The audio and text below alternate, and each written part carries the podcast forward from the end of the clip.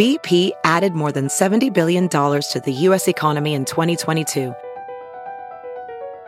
Investments like acquiring America's largest biogas producer, Archaea Energy, and starting up new infrastructure in the Gulf of Mexico. It's and, not or. See what doing both means for energy nationwide at bp.com slash investing in America. Welding instructor Alex DeClaire knows VR training platforms like Forge FX help students master their skills. There's a big learning curve with welding. Virtual reality simulates that exact muscle memory that they need. Learn more at meta.com slash metaverse impact. As you write your life story, you're far from finished. Are you looking to close the book on your job? Maybe turn a page in your career? Be continued at the Georgetown University School of Continuing Studies. Our professional master's degrees and certificates are designed to meet you where you are and take you where you want to go. At Georgetown SCS, the learning never stops, and neither do you. Write your next chapter. Be continued at scs.georgetown.edu slash podcast. Welcome to episode 450 with my guest Zane Helberg. I'm Paul Gilmartin. This is the Mental Illness Happy Hour, a place for honesty about all the battles in our heads, from medically diagnosed conditions, past traumas, and sexual dysfunction to everyday compulsive negative thinking. I like how I emphasize the word everyday, because a lot of you are thinking, I have the feeling he's talking about every other day. Oh, he's talking about every day. Everyday compulsive negative thinking. This show is not meant to be a substitute for professional mental counseling. I'm not a therapist. It's not a doctor's office. It's more like a waiting room that doesn't suck. Uh, the website for this show and the social media handle is mentalpod. Uh, that would be mentalpod.com. Uh, if you haven't checked out the website, go check it out. There's a ton of stuff that you can uh, look at there. There's you can post in the forum, tons of great threads. Uh, you can read blogs, guest blogs. You can fill out surveys. There's about a do- dozen different surveys that you can fill out. Uh, you can contribute to the show through there. So, um, yeah, go check it out. I want to kick things off. Actually, before I read that, uh, a couple of things, a couple of l- little light bulb moments for me this this this week. I was in my support group meeting, one of my support group meetings last night, and the thought occurred to me that the less I think of myself, the more often I think of myself. It's, it's like I'm trying to heal some type of wound or issue through obsession. And sometimes validation, not like healthy validation, not like, you know, having my pain or my experience validated, but you know, maybe, I don't know, getting compliments on, on something I did. Not that those are, are bad, but in and of themselves, that oftentimes, you know, like Facebook likes or getting retweets, you know, those are nice, but those, those are not enough to sustain us. And what was that noise my throat just made? It's like there's a little tiny lizard in my throat that just burped. Um, the only way I've found to heal pain or to process something is through connection and intimate validation. And I don't mean sexual or physical validation, but being seen, being heard, being felt having somebody let me know that I'm, I'm not imagining something that I'm going through or I went through. The other thing that I, that I realized is always kind of in the background. You know, I, I, I believe that there is something in the universe that is benevolent, and when we reach out to it, it can help us and it can help open up pathways to a meaningful, purposeful life with a lot of peace in it. It can help us overcome addictions, it can help us heal wounds. But there's always a low level feeling in the back of my head that the universe or God or whatever it is that's at the other end of this, that it just doesn't get me. That, that it has this idea of a life for me that it thinks I want, but it overestimates my character. Kind of like, like I want my life to be pizza and it thinks I want my life to be broccoli. And that I'm not going to feel the feelings that I want to feel in life. And I think part of that, why I've been feeling that way lately, is I've been going through a change in my meds. Uh, the, those of you that listen regularly have, have heard me share about recent struggles with cognition, trying to find the right words, putting sentences together, and my psychi- psychiatrist recommended that we try getting off Lamictal. He thinks that might be one of the things. So I've been weaning myself off that, but the depression has been coming back, and that fucking blows. It's no fun walking around not really getting the enjoyment out of things that you normally enjoy, feeling disconnected, feeling like you're going through the motions, almost like you're a ghost in your life. But I also started taking omega-3 recently, and that seems to be helping with the cognition. So my hope is that I can go back to my dose of Lamictal, and that will help with the, with the depression. So that's kind of, I'm hopeful about that. And those of you that have played the trial and error thing with meds and depression and anxiety, for me, it's been so important to just be patient with the process. And, you know, there are times when you're trying a new med, you're going off a med, when you're looking at six to eight weeks of dealing with a feeling that may not be what you want. Maybe it's insomnia, maybe it's night sweats, maybe it's feeling like you're a ghost walking through your life.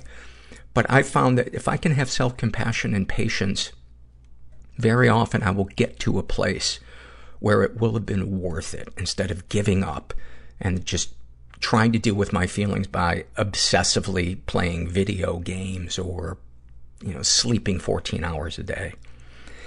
And the third thing that, uh, that came up, and this is actually, this would be a good place to give a plug for our, uh, sponsor, BetterHelp.com.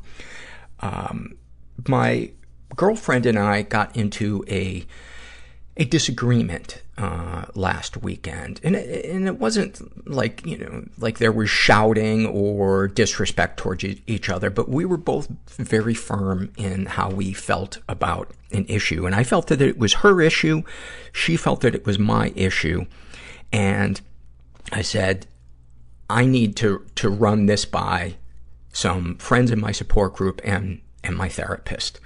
And I did. And my therapist helped me kind of unpack this and realize that it's actually our issue. That, that, that both of our issues are at play and they're affecting each other. And it was so nice to be able to get to that place. And when I called my girlfriend up and, and said, you know, what I talked to my therapist about and the feedback that she had given me, it made total sense to her and the issue was resolved.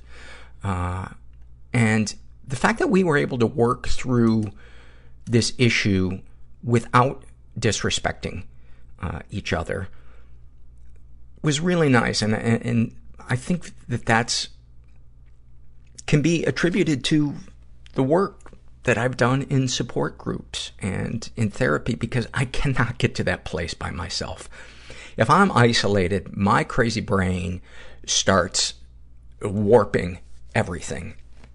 Anyway, if you are, if you've never tried online counseling, uh, I highly recommend checking out betterhelp.com slash mental. I love being able to do it from, from my house. Not having to get in the car. We do it by video once a week. Uh, so if you're interested, go to betterhelp.com slash mental. Make sure you include the slash mental part so they know you came from the podcast. Fill out a questionnaire and they'll match you with a betterhelp.com counselor and you can experience a free week of counseling to see if online counseling is right for you, and you need to be over 18. I want to read a couple of brief surveys before we get to the interview with Zane. This is uh, from the Memorable Vacation Arguments, and this was filled out by uh, a woman who calls herself C. And she writes, we were in a small fishing village at a restaurant on the pier. My mother and I were always scared around my stepfather at restaurants. He must have disliked the food because he yelled, pig's fodder, and flipped the table. it's like, what is, you know, is your stepfather from the 1890s? Oh, who knows? Maybe that's a local custom in that little fishing village.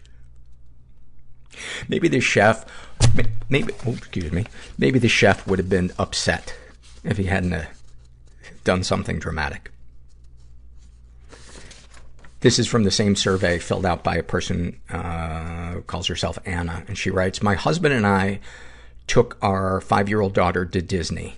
That the worst of the vacation arguments always happen in Disney World. Uh, and when she had fallen asleep in her pirate-themed room, we decided to go outside in front of the door to drink some Jaeger and beer. How could this go wrong? How could this possibly turn bad? I'm a nasty alcoholic. I'm almost eight months sober now, but yeah. So we were talking about our struggles, and that last time he had punched me in the face. I asked what I did to deserve it, and he said I was drunk. And in parentheses, I wasn't and didn't realize that I really did deserve it, those his words. I then just looked him in the eyes, told him I never did deserve it, and then punched him in the face and broke his glasses.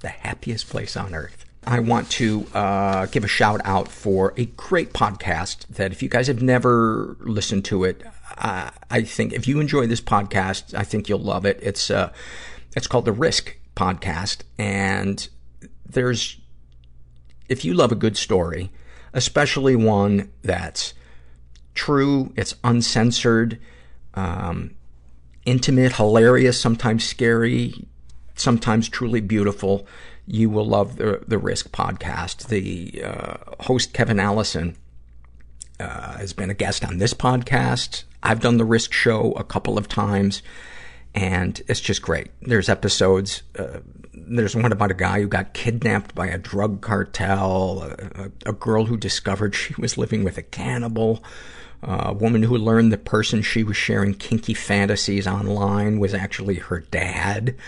Uh, and, and the stories are told with compassion and emotional intelligence, and it's truly inspiring. So find it all at riskshow.com. That's R-I-S-K hyphen show.com. Or just search on your podcast app for risk, R-I-S-K exclamation point. That's R-I-S-K exclamation point or risk hyphen show.com. Okay. So this is an awful moment filled out by a woman who calls herself Sweaty Handshake Girl 666. And she writes, When I was 18 and still living at home, my parents told me that they were planning on getting a divorce. My dad still lived with us at the time, but was working on finding an apartment, sleeping in the basement in the meantime. My parents were both really civil and communicative. The environment felt emotionally charged, but in more of a sentimental way than a hostile way. We were all really fragile. I came home one afternoon after getting high, driving around and catching up with one of my childhood friends. I know now from talking about this recently that both parents knew I'd been smoking weed, but didn't care enough to say anything. My younger brother wasn't home from school yet, I was sitting at the kitchen table with my mom, just chatting and zoning out while my dad did dishes. Being there was, uh, being there felt strange because the setting was familiar and comfortable, but we knew nothing was the same. One of the things I was struggling with a lot of the time was feeling like my happy nostalgia had been poisoned.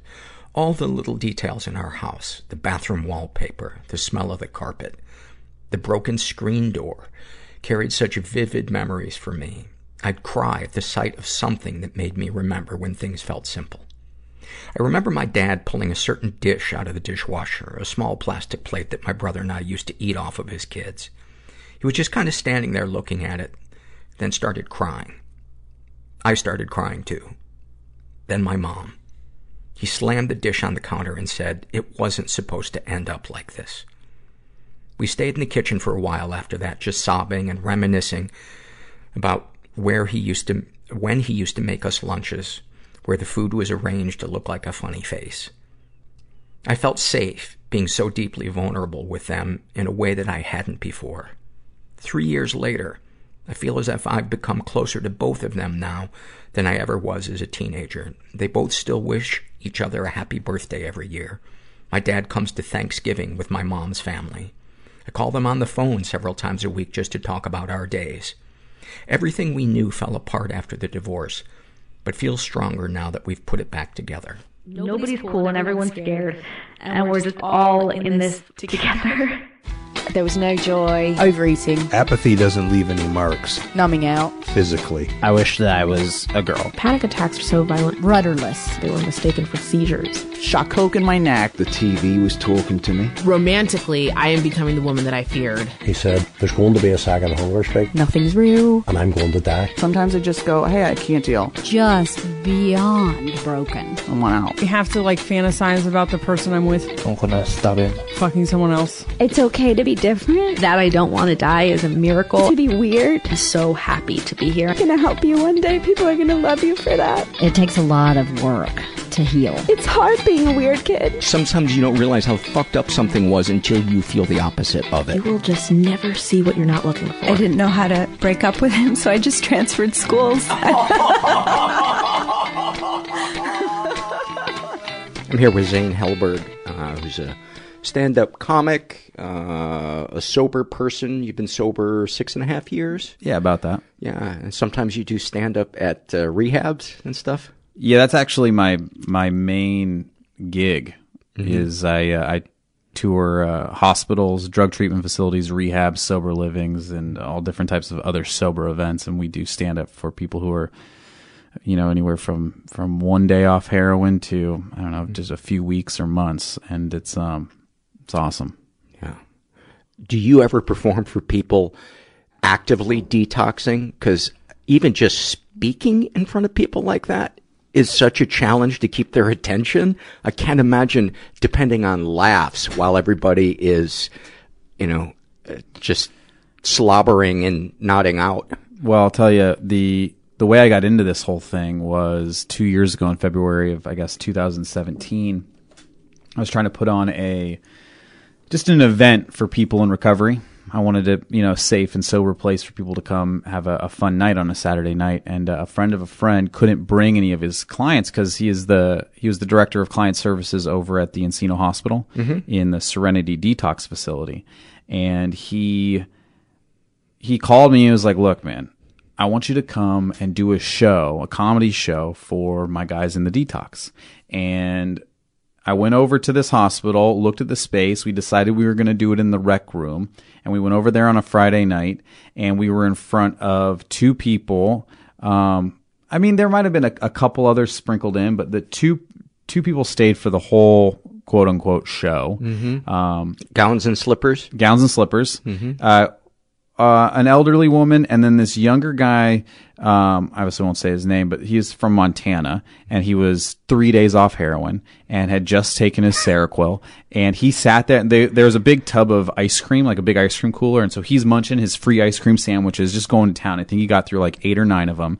And afterward, he like hugged us all and was like, "Oh my god, I've never seen I've never seen a live performance of anything before." And I I've been doing heroin for years. He's like, because he was having a great time. He was laughing. We're joking with him. We're, he's telling us stories. He was like.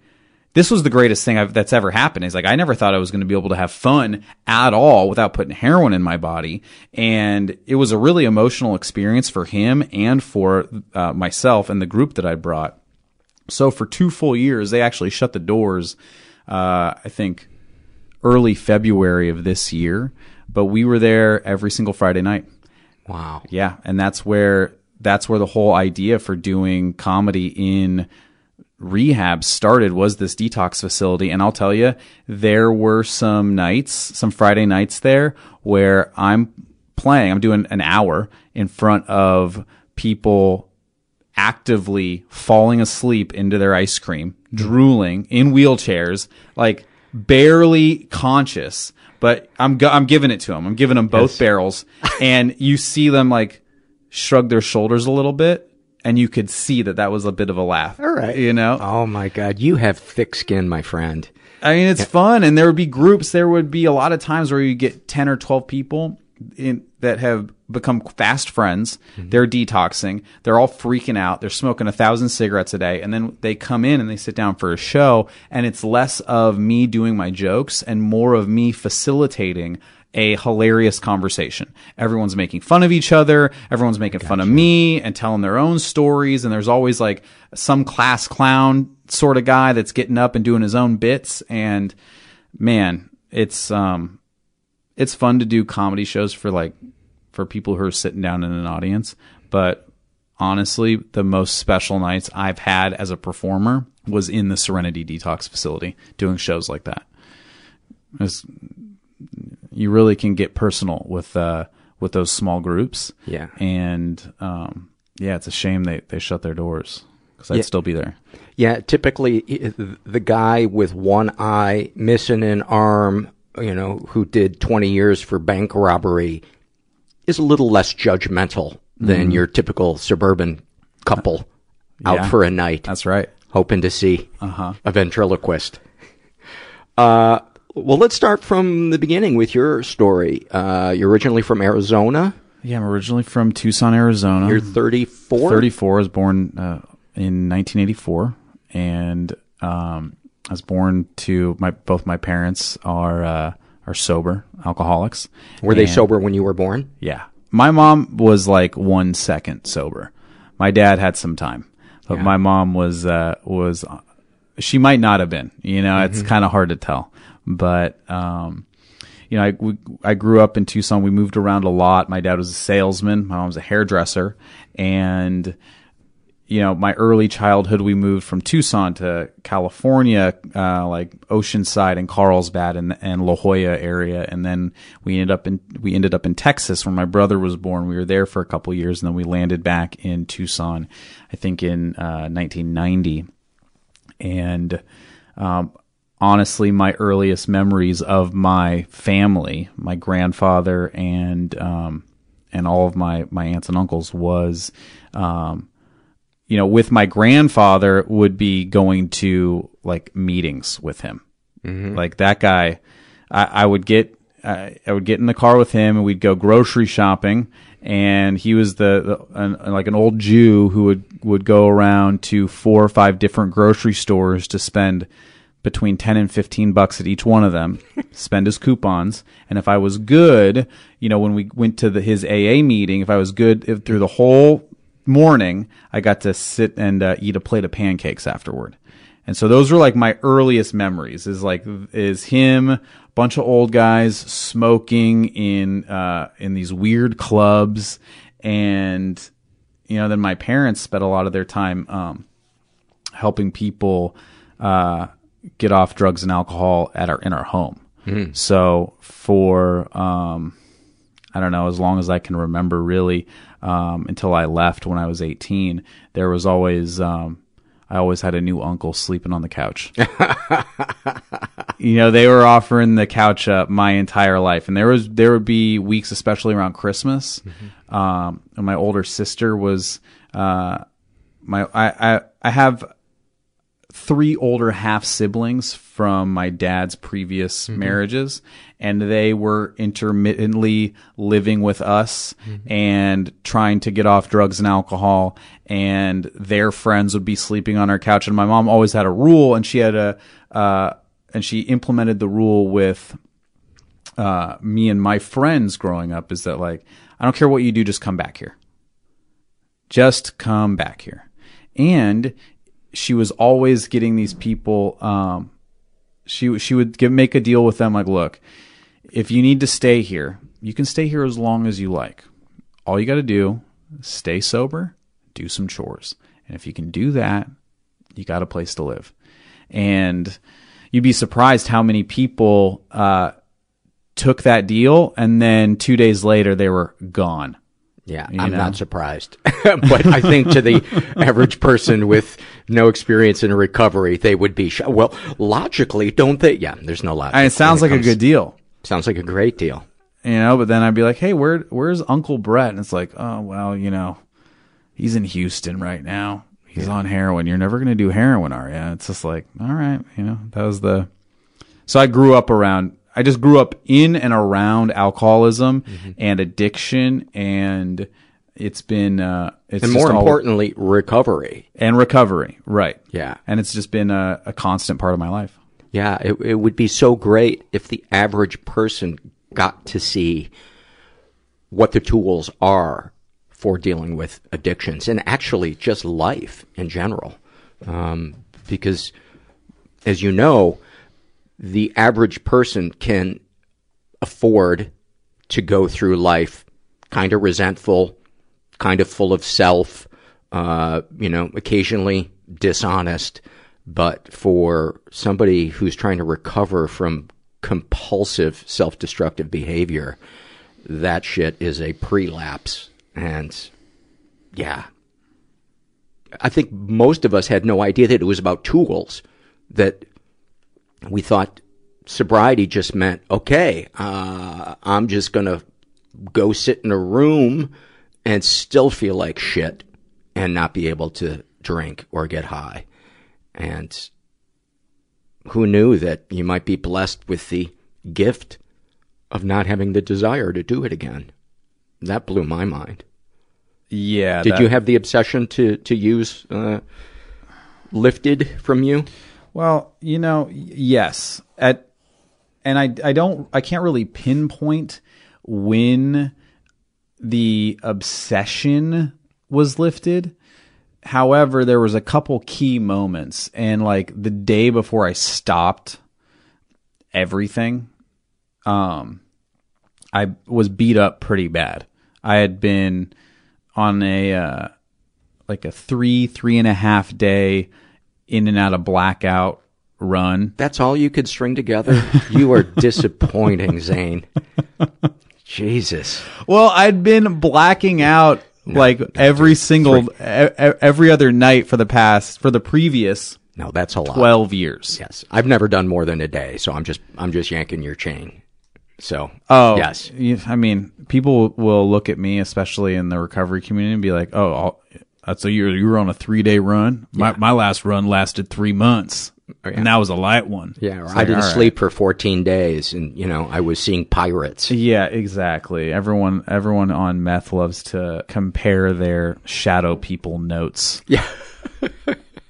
And it's like, and I was never a meth person. I was really never a heroin person. I was an alcohol guy. I liked to drink and I loved to smoke pot. Those were my favorite things. The, I remember the first time I smoked really good weed, I was like, my life is complete. I'm going to do this forever. I will never be anything but high all the time. This is who I am. This is my identity. And then as soon as parties started and I was able to start drinking, um, I don't know. I I always felt separate and I always felt afraid of people and you know, I needed to be doused in a social lubricant.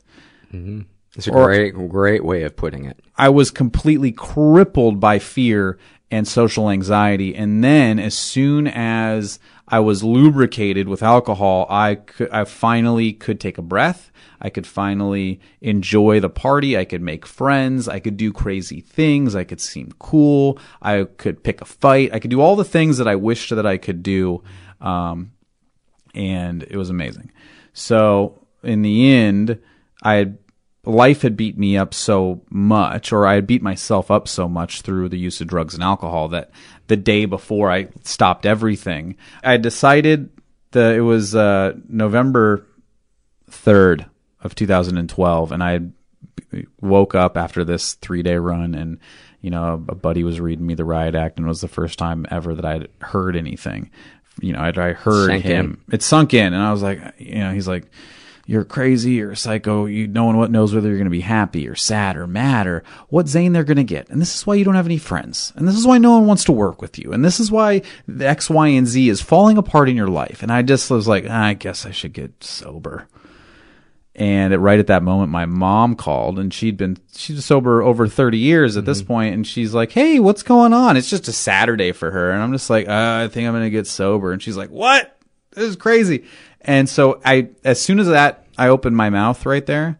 I had, I was like, "Oh no, what am I doing?" Now I've committed. Oh my god, you know. And then I spent the rest of the weekend hungover, and a number of different things happened, but the following day, um, I hadn't drank, but I had smoked weed to kind of use to, to kind of detox myself. I was like, I can't. I'm shaking right now. I need to smoke weed.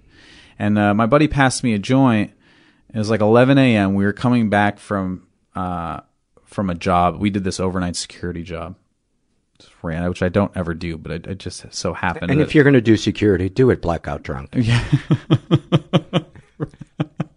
Burglars Yeah. love That's right. blackout drunk security Uh-huh. guards. Yes. They're very easy. We're in luck. Mm-hmm. Yeah, go ahead. So this guy, this, he passes me this joint on the way back from this job we're doing, and I said no. I said no thanks. I don't know why, but it was just for the first time. It was honestly, I think, the first time I'd ever turned weed down ever. Um, it's so weird. It might, it, you know, honestly, you know, you like to think that there was some sort of divine intervention right there Mhm. it could have been a mixture of my exhaustion, my sadness, my uh, the fact that I had just had enough.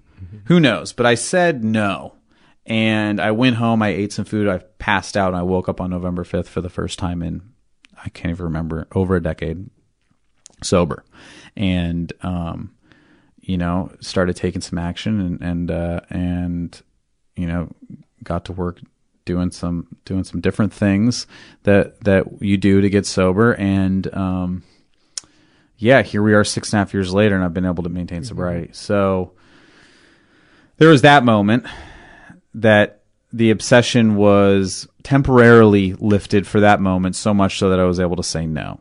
And then months later after you know working in i don't know doing some recovery things um I like looked up and I was like, man, I haven't had a drink in four months.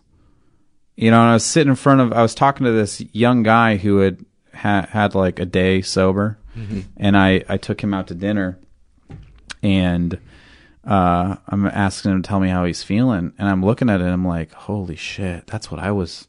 Mhm. That's the, he's saying the exact same thing I was saying four months ago, and I don't feel that way. And that was the first time that I went, whoa, maybe, maybe this whole being sober thing is working on some level. Right.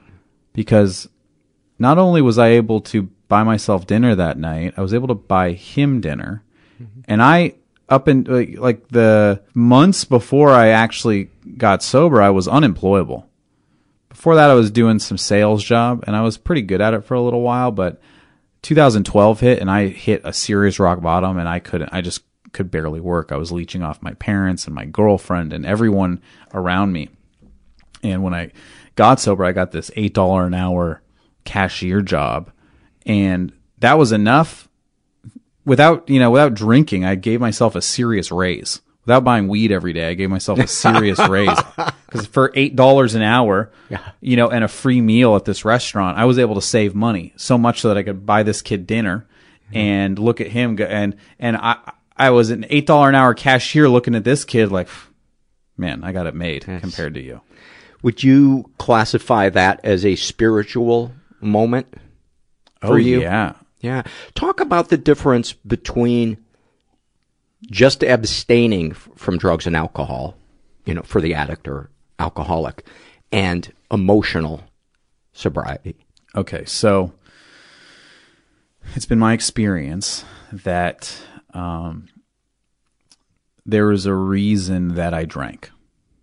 Um, that reason, which is kind of hard to describe fully, is that there's an emptiness going on inside of me.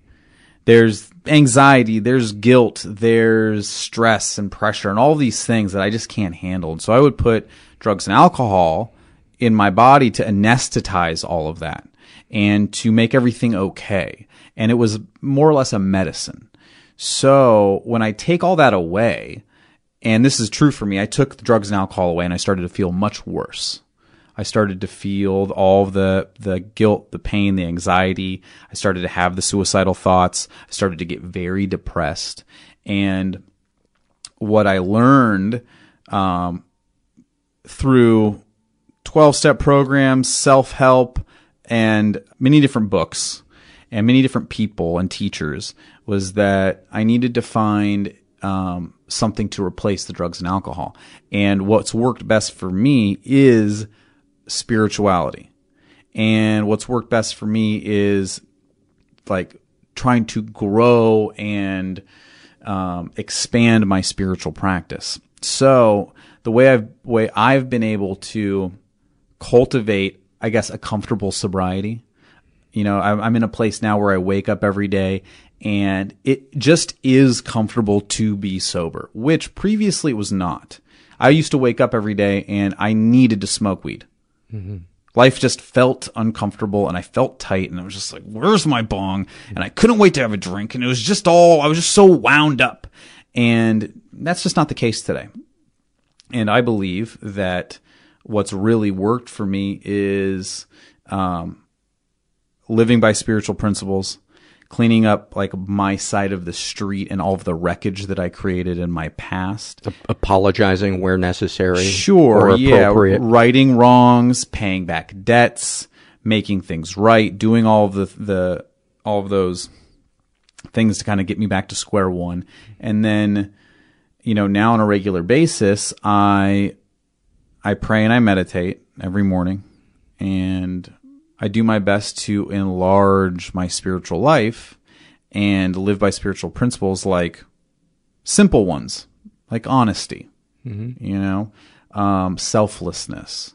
And I found that when I live an honest life, for example, when I don't lie, then I don't have to feel guilt about lying. So if I don't have to feel guilt, then there's no guilt to cover up. And there's no anxiety. And there's no or, or exactly. less anxiety. Yeah, there's less anxiety because there's no guilt. And if there's no anxiety and there's no guilt, then life's just comfortable. So emotional, being an emotionally sober human being, I'm not that every day.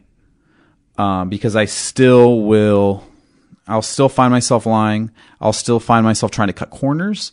I'll still uh, find myself being like super lazy and um, and resentful, you know. But like, I will one do those things much less. Like I'm not I'm not stealing from uh, I'm not shoplifting from 7-Eleven anymore. I'm not um, I'm not stealing from the government, like lying on my taxes. I'm not cheating on my girlfriend. Like those are the things. Th- those are the major th- like types of things that I would do. I was also a drug dealer at some point. Like I'm not committing crimes, mm-hmm. and so that's in and of itself has made life a little bit easier. But now when it comes down to like trying to live a seemingly normal life, um, if I can work towards doing my best mm-hmm. and and you know, figuring out a way to try to help someone, even if it's just a little bit throughout the day, then I'm moving towards an emotionally stable and sober place. Because I'm never there perfectly. Right. And it's not a permanent thing when you are there. Right. But I'm, the, I guess the goal is to just be moving in the right direction. Seeking to do the right thing. Seeking to do the right thing. Um, seeking to help out. You know, trying to do my best, but also like letting myself off the hook a little bit. Because, you know, I got sober and I got sober to, um, specifically because I, I, I wanted to be a, a good stand up comedian. And, you know, the result of getting sober was that it's not that I became a good stand up comedian, but I got a chance to live whatever life that I want to live. Mm-hmm. So I can go after the things I want to go after. And if I go out, if I wake up every day and I do my best to go get what I want and help some people along the way and and enjoy myself and be true to myself and like my own personal integrity, then um I don't know, it's just being sober super comfortable. Is there really any greater accomplishment in life than finding out who you authentically are and slipping into that truth and just going about the day without the chatter of you should be doing this, you should be doing that, or uh, you know, why aren't you this or why aren't you that? It to me is a prison of shoulda, coulda, woulda. And maybe it's an age thing because I started to do a little bit before I got sober and then I realized I hate auditioning for commercials. And I felt like, well, who am I to turn down a commercial audition? And then one day I thought, it gives you a stomach ache. You hate commercials. Why are you doing it? and it seems so obvious, but yeah. I went, okay, I'm not, I don't like doing it. It probably shows because I haven't booked a single one. So why don't we put this whole rigmarole to bed? And for me, sobriety was just more versions of that authenticity because I think when we're young, we want to be everything to everybody. And then yeah. through process of elimination, our limitations can kind of become gifts and that it helps us narrow our focus on what it is that we want to do or accomplish or who it is we want to grow into. Does that make sense? Absolutely. I mean, I experienced that same thing when I got sober. So I got the job. I got a job at a restaurant for eight bucks an hour. And it was the very first time in a very long time that I felt the need to be responsible. And I took a lot of pride in being like, you know what? I'm, I'm working a minimum wage job and I'm, I'm doing the right thing. And I'm, I'm just, I was very, um, on my soapbox about being like a perfect, dutiful human being. And what happened was that I started getting promoted at this job. And I stuck with the girlfriend that I'd been dating because she stuck by me and and then I got promoted again and again and again and 3 years later I found myself uh, making a lot of money and I had 100 employees in three different cities. Jesus. I was the I went from being the $8 an hour cashier to the corporate director of operations and only because I was sober and showing up. And mm-hmm. I'll tell you, in the restaurant business, if you can be sober, one, you're in the top one percentile. you're killing it. If yeah. you can show up to work without being high or drunk, you are like the Jesus of the restaurant business. You are the king. You are LeBron James. Yeah.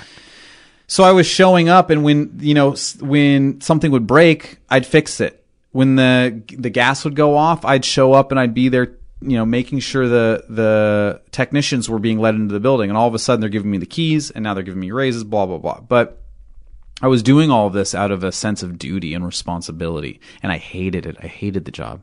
It was the bane of my existence. I was working seventy hours a week. I was sleeping with my phone next to my bed or next to my head in uh, mm-hmm. under my pillow, and the relationship I was in wasn't working for me, but the girl was like, Hey, we need to move in. And I was like, All right, if it's easy, fine, we'll do it. You know, I, I, it's the right thing to do to stick with you. And then, and, and then she was like, oh, you know, why won't you marry me? And I'm like, oh, you know what? It's the right thing to do. I'll, I'll marry you. And so three years later, I'm. And were, were those your vows at the, at the altar? Yeah, it's the right, it's the right thing to do. I'll marry her. Basically. And I mean, we're divorced now. Really? Yeah. we're divorced now. You know, we got I got divorced a, uh, uh, almost a year and a half ago. But um, long story short, the point of this was that I was sober for three years. I was 240 pounds, and I was working a job that I couldn't stand. And at the same time, I was spending all my money. I was broke. I was going out to dinners, spending $500 a week on on sushi dinners, and and and going to concerts and events, and and going to see the Lakers play, and doing all this crazy stuff. And I hated myself. I was like, what is going on with me? Like, I'm doing all of the quote unquote right things. I'm being responsible. I'm doing what everyone says I should be doing. And it was, yeah, I guess it was three years ago that I was like, I, something has to change. And I started really, really diving into my spiritual program. I've, um, and I, I didn't find it through, I, I didn't re-find all this stuff through the uh, 12 step programs. I found it in from a bunch of other really weird places. Mm-hmm. Um, you know, like Tony Robbins and Tim Ferriss and Hal Elrod and all these. There's like a long list of these self help guys, but everyone's given the same message. It's like you got to be, you got to work on yourself and you got to be true to yourself. And it's all about personal development and spiritual progress. So I started meditating. I started exercising. I started reading more. I started investigating how to work for myself. And all of a sudden, a year went by, and me and the ex, we went on a vacation, like a, a pre wedding uh, honeymoon mm-hmm. uh, to New Zealand. It was fantastic. Greatest, greatest trip. And we got back, and my boss uh, at the restaurant, the owner of the restaurant's like, look, man, we're going to fire you. Like, this past year, your work has suffered you're not the guy. You're not working 80 hours a week anymore. We can't get a hold of you at 3:30 in the morning anymore. Like, what happened? you know, he was, and I, rightfully so, because we miss the, your workaholism, right? Exactly, because that was the job that I signed up for. Yeah. So, you know, we had that conversation. Uh, we had that. He had that conversation with me, and I, at in that moment, was like, "All right, it's time for me to leave." And just serendipitously, the whole doing stand up at rehabs kind of like kicked in and I started making phone calls in the morning to see if, uh, before I'd go to work to see if anyone wanted to have us do what we were doing at this hospital. And they did. And I made, I had just enough work lined up in, uh, for May of 2017 to pay my car payment and my rent and not enough to eat or or do really anything else. But I was like, okay, if I can just, I don't know, not think, eat, not eat, and not, uh, I'll be able to leave this job, and I'm just gonna take a dive, and um, and I did it. I left that job on May 13th of 20, I guess, 2017, and um, and haven't had to look back. And I'll tell you, you know where my bank account's at right now? a big effing donut. Yeah. But it, I keep being taken care of, and I, um, you know, my for somehow my bills keep getting paid, and I live.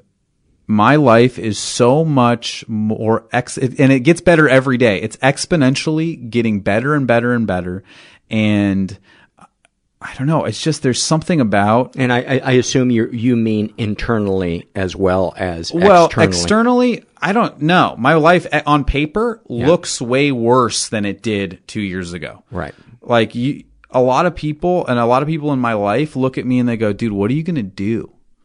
Like, is this is what you're doing sustainable? What if this stops working at some point? How are you going to live? How are you ever going to retire? How are you ever going to buy a home support a family? Yet all these things right? But i don't care. That's not those aren't the things that i want. You know the things that i want are the things that i want personally. Mm-hmm. you know it has nothing to do with the right way to do things or the wrong way to do things. It's just like what i want for my life personally is to do stand up and help people recover and not have to clock into a job on a Monday morning. And I have those things. And, you know, I was actually having this conversation with a buddy of mine. It's just like, it's so funny every month. It's like, how am I going to get this done? You know, but that fear and that stress is so, for me, so much better than the stress of, oh my God, I have all this money and all this stuff, but no time and I hate my job and right. what am I going to do? You know? So the, the stress when you're living an authentic life is much easier to handle than the stress when you're living an inauthentic life. For me. Yeah. yeah. For me as well. Yeah. That, that's been my experience. Absolutely. And I haven't been suicidal in the past three years. You know, when I was, I was getting to the point, it was the, this, December 2016, I remember very specifically being in my bed, get, wake, opening my eyes, being like, there is no point to getting out of bed. If this is what I signed up for, is this what, if this what Mm-hmm. being sober is, then I don't want it anymore. This doesn't make any sense. Living makes no sense. Why do I have to live this type of life where I'm supposed to be going to just do what everyone thinks I should do all the time? Um, I didn't like it. It was not for me. So now I'm doing, um, I'm living the way I want to live, and and um, and I feel great about it. Talk about love and the giving and receiving of love. I heard, you know, one of the guys in my support group meeting often says, "This thing is about the giving and receiving of love." And talk about love previous to you getting sober and changing, and love giving and receiving it today. Jeez, you know, I to be completely honest, I don't. I I I used to think I knew it all when it came to relationships. I don't necessarily mean romantic love. Well, okay, that that's just what came up when you when you said that. So, uh, but that's fine too. Okay, so the giving and receiving of love. Well, before I got sober, I thought I knew it all. I thought that I, I had had a number of long term relationships, and people would ask me like how to keep a girl, and I could I would be so quick to give advice, and I thought I, I knew it all, and I and every single relationship that I was in was extremely volatile, drunken, and you know, when I was 23, I got married and I don't see a problem with that. I think that's a great foundation for an interesting relationship. It will never be boring, and you will keep lawyers employed. Go you ahead. know, and and that carried through into um into sobriety as well. Like, I just like I don't know. I really would mistake I don't know, quote unquote love for infatuation, Mm-hmm. pity, uh, feeling like I needed to take care of someone, Rescuing. feel- re- yeah, rescuing someone, or feeling, or I would mistake it for validation. Mhm. You know, like so often do I get caught up like, just wishing someone would save me Mhm. or take care of me or or live my life for me so that I didn't have to wake up and do it every day. And I would find myself in these codependent situations, whether it be with um, a romantic partner, uh, a friend, a work partner, family member, where I needed them, you know, and if they needed me, I was there. I just sh- I showed up no matter what, and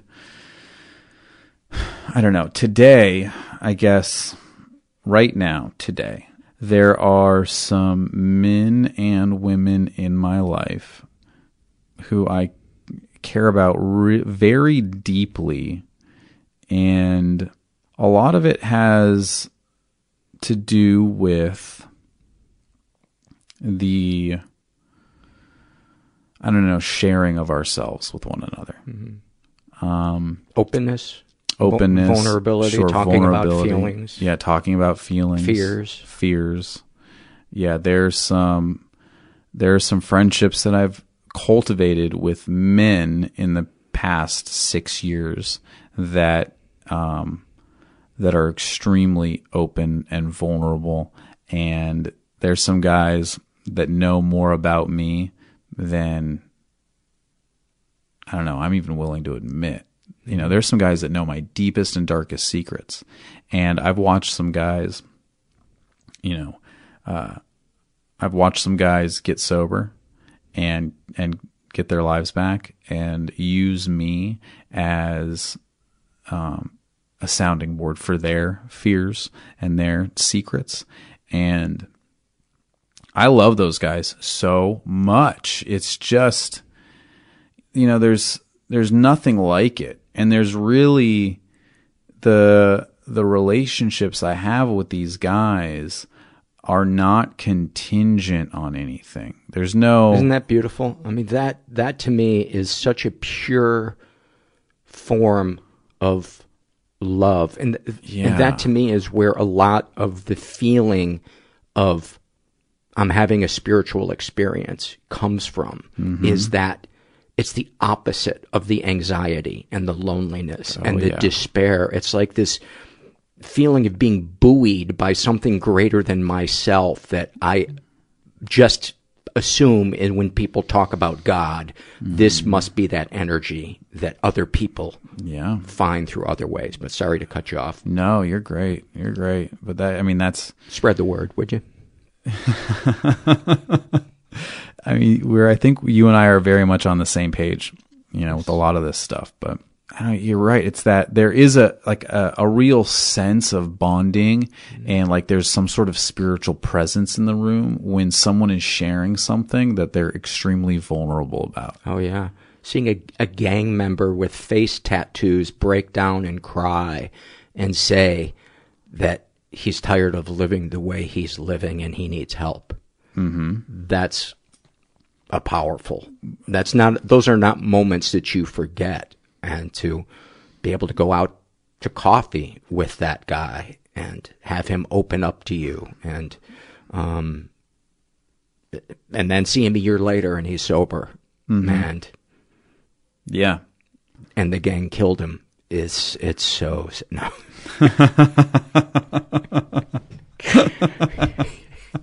At his open casket funeral, Oh, seeing him a year so later. yeah. touching knowing that he was beheaded sober um i feel like we we covered a lot of of uh spiritual kind of issues and love but maybe that's just from my perspective because for me those are the biggest gifts i get out of trying to be useful trying to tell the truth cleaning up my messes god because god knows you know i still fuck up um Mhm. but the seeking to do the right thing and most of it was taught to me by the time i was in third grade Yeah, and you for you really don't realize how powerful it is to stick out your hand and offer help. Yeah. You know, because we're so busy thinking about ourselves Yeah, you know, and and there are other cultures that are not ours, that are not the United States culture, that live in this sort of altruistic way, where it's like, listen, if you want to be happy, just be of service to others. mm-hmm. You know, and when you say that in to the general public here, th- that doesn't really resonate. Um, but I'll tell you from personal experience, it's as simple as doing a mundane activity. If you wash your dishes, if you're just washing your dishes, you're not thinking. If you're taking out your trash, you're not thinking. If you go out and do those types of things for other people, that just gets me out of myself mm-hmm. and, and less being, you know, cause I'm so self-involved all the time. so self-absorbed thinking about like, you know, well, am I going to be able to get this money or why did she say that or why did he say this? Is this going to happen? Or, or, you know, I'm constantly caught up in the past and the future and very rarely am I present. Yeah. It's like revving an engine in neutral. It's like, no, just put it in drive and go do something that is good in intention. Yeah, you pick up the phone and call someone and hey, how are you? Mm-hmm. What's going on? You got anything for me? Sure. You know, that's it can be that simple, and usually is. You know, for me. Well, dude, thank you for uh, sharing all this stuff, and, and kudos on the the work that you're doing. It's it's a really beautiful thing, and um, I'd love to come check it out one time. Anytime. Yeah. Social media, anything you want to uh, share where people could find you, or anything you want to promote? Well, I mean, yeah, you can find me on uh, Twitter and Instagram at Zane Helberg. And then my album, Zane Helberg Live from Rehab, is on Spotify, Apple Music, or anywhere you stream your music. And then I have a, a podcast that's also on like Apple Podcasts and Spotify called Back by Sunset. It is absolutely a nothing podcast. It's me and a buddy. We just bullshit for Mhm. an, an hour or so. Um, there is no meaning behind it, and we will not be talking about love on that particular podcast. Right. Um, but it's called Back by Sunset, and it's very fun. But yeah, you can find all that stuff on uh, my Twitter and Instagram. Thank you so much, man. Thank you. Many, many thanks to Zane. Um, before we take it out with some surveys, I want to give a shout out to Baze. Uh, I mentioned earlier in the podcast that I've been feeling better because I have started taking omega-3s and it's been helping with my cognition. Well, uh, our sponsor, Baze, I tried it out. Uh, they're a personalized vitamin, uh, service and you do, you, you get a blood sample at home. It's a super convenient test. Doesn't hurt. You mail it in. They analyze it and they let you know what you have in excess of and what you have a deficiency of, if anything. And I had an excess of vitamin D and a deficiency in vitamin E and omega-3. And so they then create an individual packet for you and they ship it to you. And if you continue doing the, the service every three months, you'll do the blood test, you'll mail it in, they'll analyze it because over time, our bodies change and they may need to tweak what it is that you're taking. And I am feeling better already from taking the omega-3s and it's, uh, it's a bit of a, bit of a relief. So there you have it. If you want to try it out, go to baze.com and you can get 20% off your first purchase of one of their products. Uh, this includes the Impact Package, giving you the full experience and three months of vitamins, the personalized vitamin script subscription, or a nutrient test kit. So go to baze.com, use promo code MENTAL for 20% off. Invest in your personal health today and feel the benefits at baze.com. And don't forget to use promo code MENTAL. This is an awfulsome moment filled out by a woman who calls herself Croc Hater. She writes, When I was 14, I became suicidal enough that it was time for me to go to the hospital. I had a terrible panic attack where I was scratching at my own skin with my nails enough to draw blood and I couldn't breathe. I don't know, that sounds pretty manageable to me. I did not want to exist in my own body. My mom put me in the car and took me to the emergency room. Because I was so young, I was taken to pediatrics. They sedated me and I started to feel a little numb and a little silly while still miserable. My mom was just doing her best to stay present emotionally so as to help get me the right treatment. A pediatrician wearing cartoon pattern scrubs and a pair of Crocs came in to ask me questions. He treated me in a way that was super age inappropriate, using a preschool teacher voice and belittling me to no end. While I was talking about wanting to die, he interrupted to say that my shoe was untied and leaned over to tie it for me. After he left the room, my mom told me she'd like to strangle him with the strap of his croc. Her dark humor was exactly what I needed in that moment. I laughed so hard and loved her so much. I stayed in the psych ward for a week after that, and the doctors did not wear Crocs.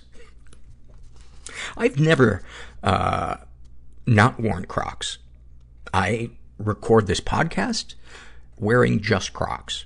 Actually, Crocs and Spanx, because if I don't wear Spanx, I can't see my Crocs. And I don't like make, people making fun of my shoe. I wear just one shoe. That's why. I call it the shoe. And that's also where I go to when I've been bad. I get put in the single housing unit, and it's shaped like a croc. Wow. Let's all root for the end of that riff. This is a shame and secret survey filled out by a gender fluid person who calls themselves sequester.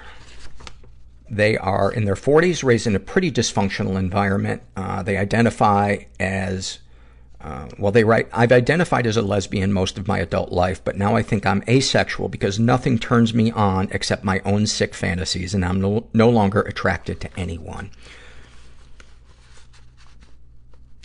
They have never been sexually abused. Uh, they've been emotionally abused. And they write, I'm no psychologist, but believe my mother and sister have narcissistic personality disorder. And then parentheses, I probably have it too.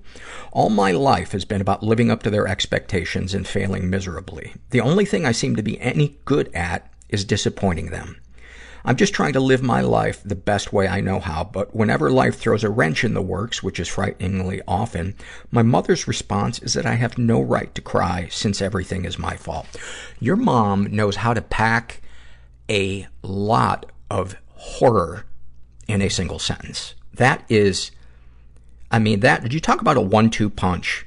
She is not only denying your very emotional existence, but making everything your fault. That, that might be the sickest sentence I've ever heard. You have no right to cry since everything is your, that's, on some level, that's genius. Evil genius. Well, I'm not calling your mom evil, but what she said is so fucked up. Uh, my sister's response is to insist that I'm not trying hard enough and I'm ungrateful. Wow! The quadruple mindfuck. That's a tag team. You, your sister and your mom should go on the road to make people feel bad. I have no right, the, the projection to her. Uh, I have no right to be depressed because there are so many less fortunate people than me. And that's number five from the greatest hits of shit that is so fucked up to tell ourselves or to have other people tell us. The biggest hurdles we can place in front of ourselves while trying to get healthy are those five thoughts. You have no right to cry. Everything is your fault. You're not trying hard enough. You're ungrateful. And there are more people who are less fortunate. All of those things are completely counterproductive to getting healthier. And yet we believe them so often. Especially when, if we've been raised in an environment where that was our normal. So when I can't help but be depressed, all I want to do is kill myself because one, I've no one to blame but myself, and two, I'm stealing time, space, and energy from someone who deserves to be on this planet. Wow, the black and white thinking that goes on in your family is so unhealthy. Darkest thoughts. Very often I think about what my family's life would be like without me. The whole It's a Wonderful Life shtick, but sans the stupid angel getting their stupid wings. I love watching a stupid angel get their stupid wings. They're usually dirty. A nice pair of dirty wings. A couple of broken feathers. Uh, and the person puts the, the, the wings on them and, you know, kind of does that last little final brushing them off and then looks them in the eye and says, you're an idiot. Now go fly. Then naturally I think about what my life would be like if I had a loving, nurturing mother if I, or if I were an only child, and that's when I feel ashamed. Darkest secrets. I indulge in rape fantasies where I can get up the gumption to even, when I can get up the gumption to even masturbate. I'm always the victim and when things are looking especially grim, it's usually a gang rape situation. Sometimes it's a combination of rape and murder where I masturbate to fantasies about being beaten, raped, and then stabbed or strangled to death. I know this is sick, but it gets, quote, gets me off every time. Afterwards, I just curl up in a fetal position and put my arms around myself. I've said it a thousand times on the podcast. We have no control over what it is that turns us on, and to judge ourselves for it is not only being mean to ourselves, but we are, we're denying ourselves sexual satisfaction. It would be different if you were violating other people's boundaries or you were doing this so compulsively that it, it was degrading other areas of your life. But so what if this is what it is that gets you off? So what? My God, if,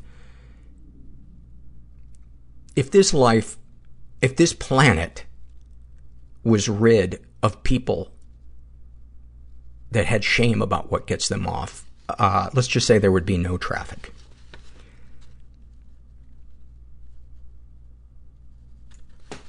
Sexual fantasies most powerful to you. Already answered this one, but will amend it by saying that sometimes I, quote, pound myself so hard that I bleed. I've also given myself urinary tract infections and yeast infections, and oddly, this gives me a strange feeling of self-satisfaction, as if I should be proud that I've punished myself so thoroughly. What, if anything, would you like to say to someone you haven't been able to? I'd like to tell my mother and sister to stop trying to control me and everyone else in their lives and focus instead on their own self-improvement and self-care. You know what would be great? Would be to say that and then set boundaries with them. And when they violate those boundaries, cut contact either temporarily or permanently with them. Because trying to make them see that is a way of trying to control them. And I know you're just answering the question, what, if anything, would you like to say to someone that you haven't been able to?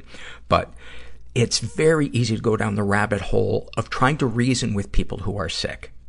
And that in itself, if we can't let go of it, is a sickness in and of itself that we need to deal with. I'd like to ask my father why he refuses to acknowledge the dysfunction in our family and tell him to be strong enough to stand up for himself and stop enabling my mother, but it's too late for any of that. What, if anything, do you wish for? A quick and painless death. What if, instead of focusing on that as your solution, what if you focused on protecting yourself from toxic people and creating a family that you're not related to, but that loves you unconditionally and sees you and validates your feelings and your experiences and your pain. And you learn to trust again. You learn to be vulnerable and you get to embrace the joy of being intimate and feeling connection and healing that part of yourself that was robbed, that innocence. Have you shared these things with others? I've shared with a psychotherapist who promptly, di- promptly diagnosed me with clinical depression and threw pills at me. Uh, I wonder if that therapist can't prescribe pills, so I, she must have meant a, meant a, uh, psychiatrist. Uh, a year and $3,600 later, I weaned myself off the antidepressants and stopped seeing my psychotherapist. How do you feel after writing these things down? Relieved, calm, and resigned. Is there anything you'd like to share with someone who shares your thoughts or experiences? If you can find someone, anyone to talk to who will be non-judgmental and who will simply listen without trying to, quote, fix you, then you are supremely blessed. I hope that you take your own advice and you build a new family. And then there, it takes the pressure off of trying to fix your family of origin. this, I love this name. It's so, uh, it's an awful moment filled out by, by a woman who calls herself Shitney Houston. She writes, I struggle with mornings, both physically and mentally, but I have to get up early for work five days a week. I often stay up late into the night or early morning worrying and obsessively researching things that make me even more anxious until I finally fall into a fitful, exhausted sleep. One particularly bad day found me sobbing in the shower, dreading the day ahead, dreading my whole life, but forcing myself to get ready anyway because the prospect of missing work was even more anxiety inducing than going to work. Still crying, I got out of the shower, started applying my face cream, my tears mixing with it, and I thought, well, at least I'm getting double the moisturizer today. that is, that would be a hell of a t-shirt. A picture of somebody's face. Face cream and tears. This is a shame and secret survey filled out by uh, a woman who calls herself Hedgehog, and um, trigger warning. I know I'm bad at, at, at giving trigger warnings, but um, this certainly isn't the darkest that, that we've done. But um, she identifies as straight. She's in her 20s, was raised in a slightly dysfunctional environment. Oh, I would say that it's more than that. Uh, I've ever been the victim of sexual abuse. Some stuff happened, but I don't know if it counts and I would say absolutely fucking counts. She writes, when I was little, my dad was watching TV and I remember climbing onto his lap and cuddling him and him kind of tickling me. I think I stayed there a while and I remember him, his hand wandering. It went inside the leg of my shorts to where my underwear was. I don't remember how much further in, only remember feeling confused. I must have been four or five and the memory remains. I also remember when I would hop into bed for a cuddle at night, he would check to see if I was wearing underwear. If I was, he would tell me to go take it off because it was unhealthy to sleep with it on. At the time, this made sense, but looking back, did he genuinely care that I let my crotch breathe? I am not a doctor, but I am a hypochondriac. And I can tell you that that is from the greatest hits of sexual abuse. Covert, I would even say overt sexual abuse. There is no you know, and Oh, well, let me ask you this. I'm acting as if you're right there able to answer me, but did your father do that whenever, did he ask you that question whenever you weren't getting into bed with him? Probably not. Your dad is a sick, sick man. And that is sexual abuse. And I would, I would talk to a therapist about that. Um, darkest thoughts, my dad has esophageal cancer. It may yet be curable, but a big part of me hopes it isn't and hopes we can just get it over with. How could you not feel that way? You went to this man in such an innocent, vulnerable state, going to him for affection.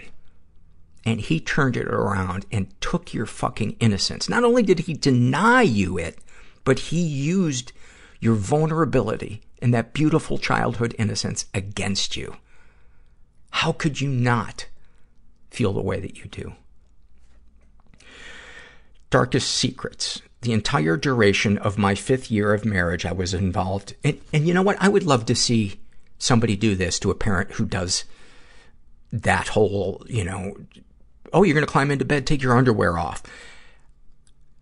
If you confront them with that and they deny that that was something bad, say, okay, well then the next time we're in a group of people around your friends, I'm going to bring it up and then we'll see if you still feel that you didn't do anything wrong. Darkest secrets. The entire duration of my fifth year of marriage, I was involved in an affair. It was more emotional and physical, and I told my husband. Through therapy, I found it's largely because I wasn't emotionally vulnerable in the marriage. Which is so common too when innocence gets taken by somebody who, who we trusted. Uh, but we're still in a crisis period, and that has sparked all sorts of other shit that I've used to cope over the years, especially starving, purging, and trichotillomania, uh, in parentheses, hair pulling. More secrets. Can we ever be free of our self-destructive, self-soothing? I believe we can, or at the very least, we can have the freedom of choice restored, restored to us.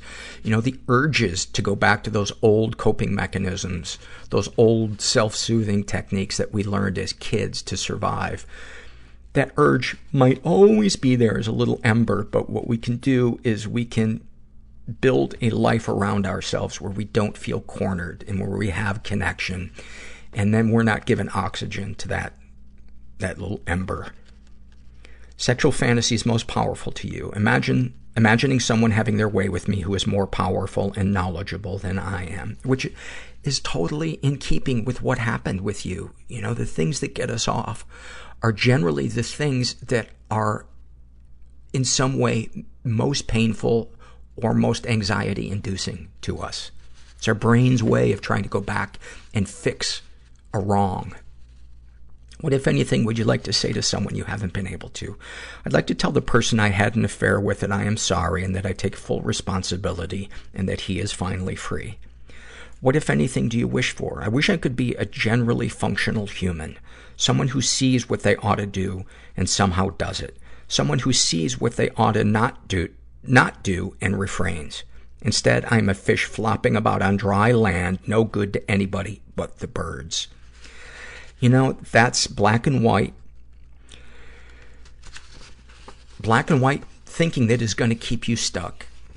You know, it's like I talked about uh, earlier in the podcast that when we think less of ourselves, we tend to think more often about ourselves, but in a way that is just kind of futile and is just a negative cycle of I'm a piece of shit, et cetera, et cetera. And it's actions that are going to get us out of that, not thinking about ourselves more. Have you shared these things with others? Not really. If I did, people would think it was a pitiful cry for attention. No, not a healthy person. A healthy person would give you a hug and say, I am so sorry that you had to experience that. The man who was supposed to protect you was the very person he was supposed to be protecting you from. And that is something to cry about. But more importantly, to process and to heal from. How do you feel after writing these things down? Mostly worried about the text being found. Is there anything you'd like to share one who shares your thoughts or experiences? Uh, this is so beautiful. We don't think of our flaws as the glue that binds us together, but they are. Grace only sticks to imperfections. I love that. I love that. Sounds like deep down you know what the truth is, but that ability to trust is so scary. It's such a leap of faith. It is such a leap of faith to try to trust again. But I'm glad I did it because it's given me a life that is so much, that has so much beauty and connection in it. And while I still have shit that I struggle with, I am able to trust. And it feels really good. It feels really fucking good. And finally, this is a happy moment filled out by Grace. That's right. This is filled out by my dog. Actually, I don't call her Grace. I call her Gracie, but. And she writes, last week I had a pretty rough, anxious, depressive episode. I wasn't able to leave the house for a few days. On Thursday, I was forced to go out for a job interview around noon. I left my door and car keys inside by accident and locked myself out of the apartment right before I was supposed to go, which is a common occurrence for me as someone with ADHD. Luckily, I had all my things, wallet, phone, journal, pens, pouch full of smooth rocks to roll in my hands as fidgets, etc. Took a cab to the interview and nailed it. I ended up getting the job. I decided to walk at least part of the way home to save money and came upon a park I'd never noticed before. It was a huge restored prairie next to a wooded area. I went on an impromptu hike and started to feel really clear-headed and calm by the end. I realized I had no way to get into my apartment until 5 p.m. when my roommate would get home, so I made a day of it. I walked four miles to the botanical gardens and spent hours just journaling and meditating in all of the different sitting places. The buzzing bugs and fragrant plants nursed me back to health. I walked another mile to get pizza afterwards and ate it outside in the sun. When I'm stuck inside, I get really scared of spiders. I project fear of my own mind onto the spiders and convince myself they are going to infest my space and crawl on me without my permission. That day, I saw all kinds of cool spiders and was able to watch them without feeling afraid. I've been feeling a lot more safe since that day. Wow. That is so, that is so beautiful. That is so beautiful. It's like everything, every coping mechanism or so many of the coping mechanisms that help us are, are, are in that. Nature, being kind to yourself, being in the moment, accepting reality, giving things a good shot, um, just showing up, looking at things differently. It's amazing how when we take the actions that are suggested to us by healthy or knowledgeable people, that our perspective changes. And it's like the world doesn't change, but the way we look at the world changes. And very often, that's the very thing that unlocks the door to the, the beautiful life, or the beautiful moments at the very least, that, that we want. Well, I hope you enjoyed today's episode. And um, if you're out there and you're struggling, just remember that you are not alone. And thanks for listening. Everybody I know is bizarrely beautifully Everybody I know is bizarrely beautifully Everybody fucked up in some weird way. Bizarrely beautifully fucked up in some weird way.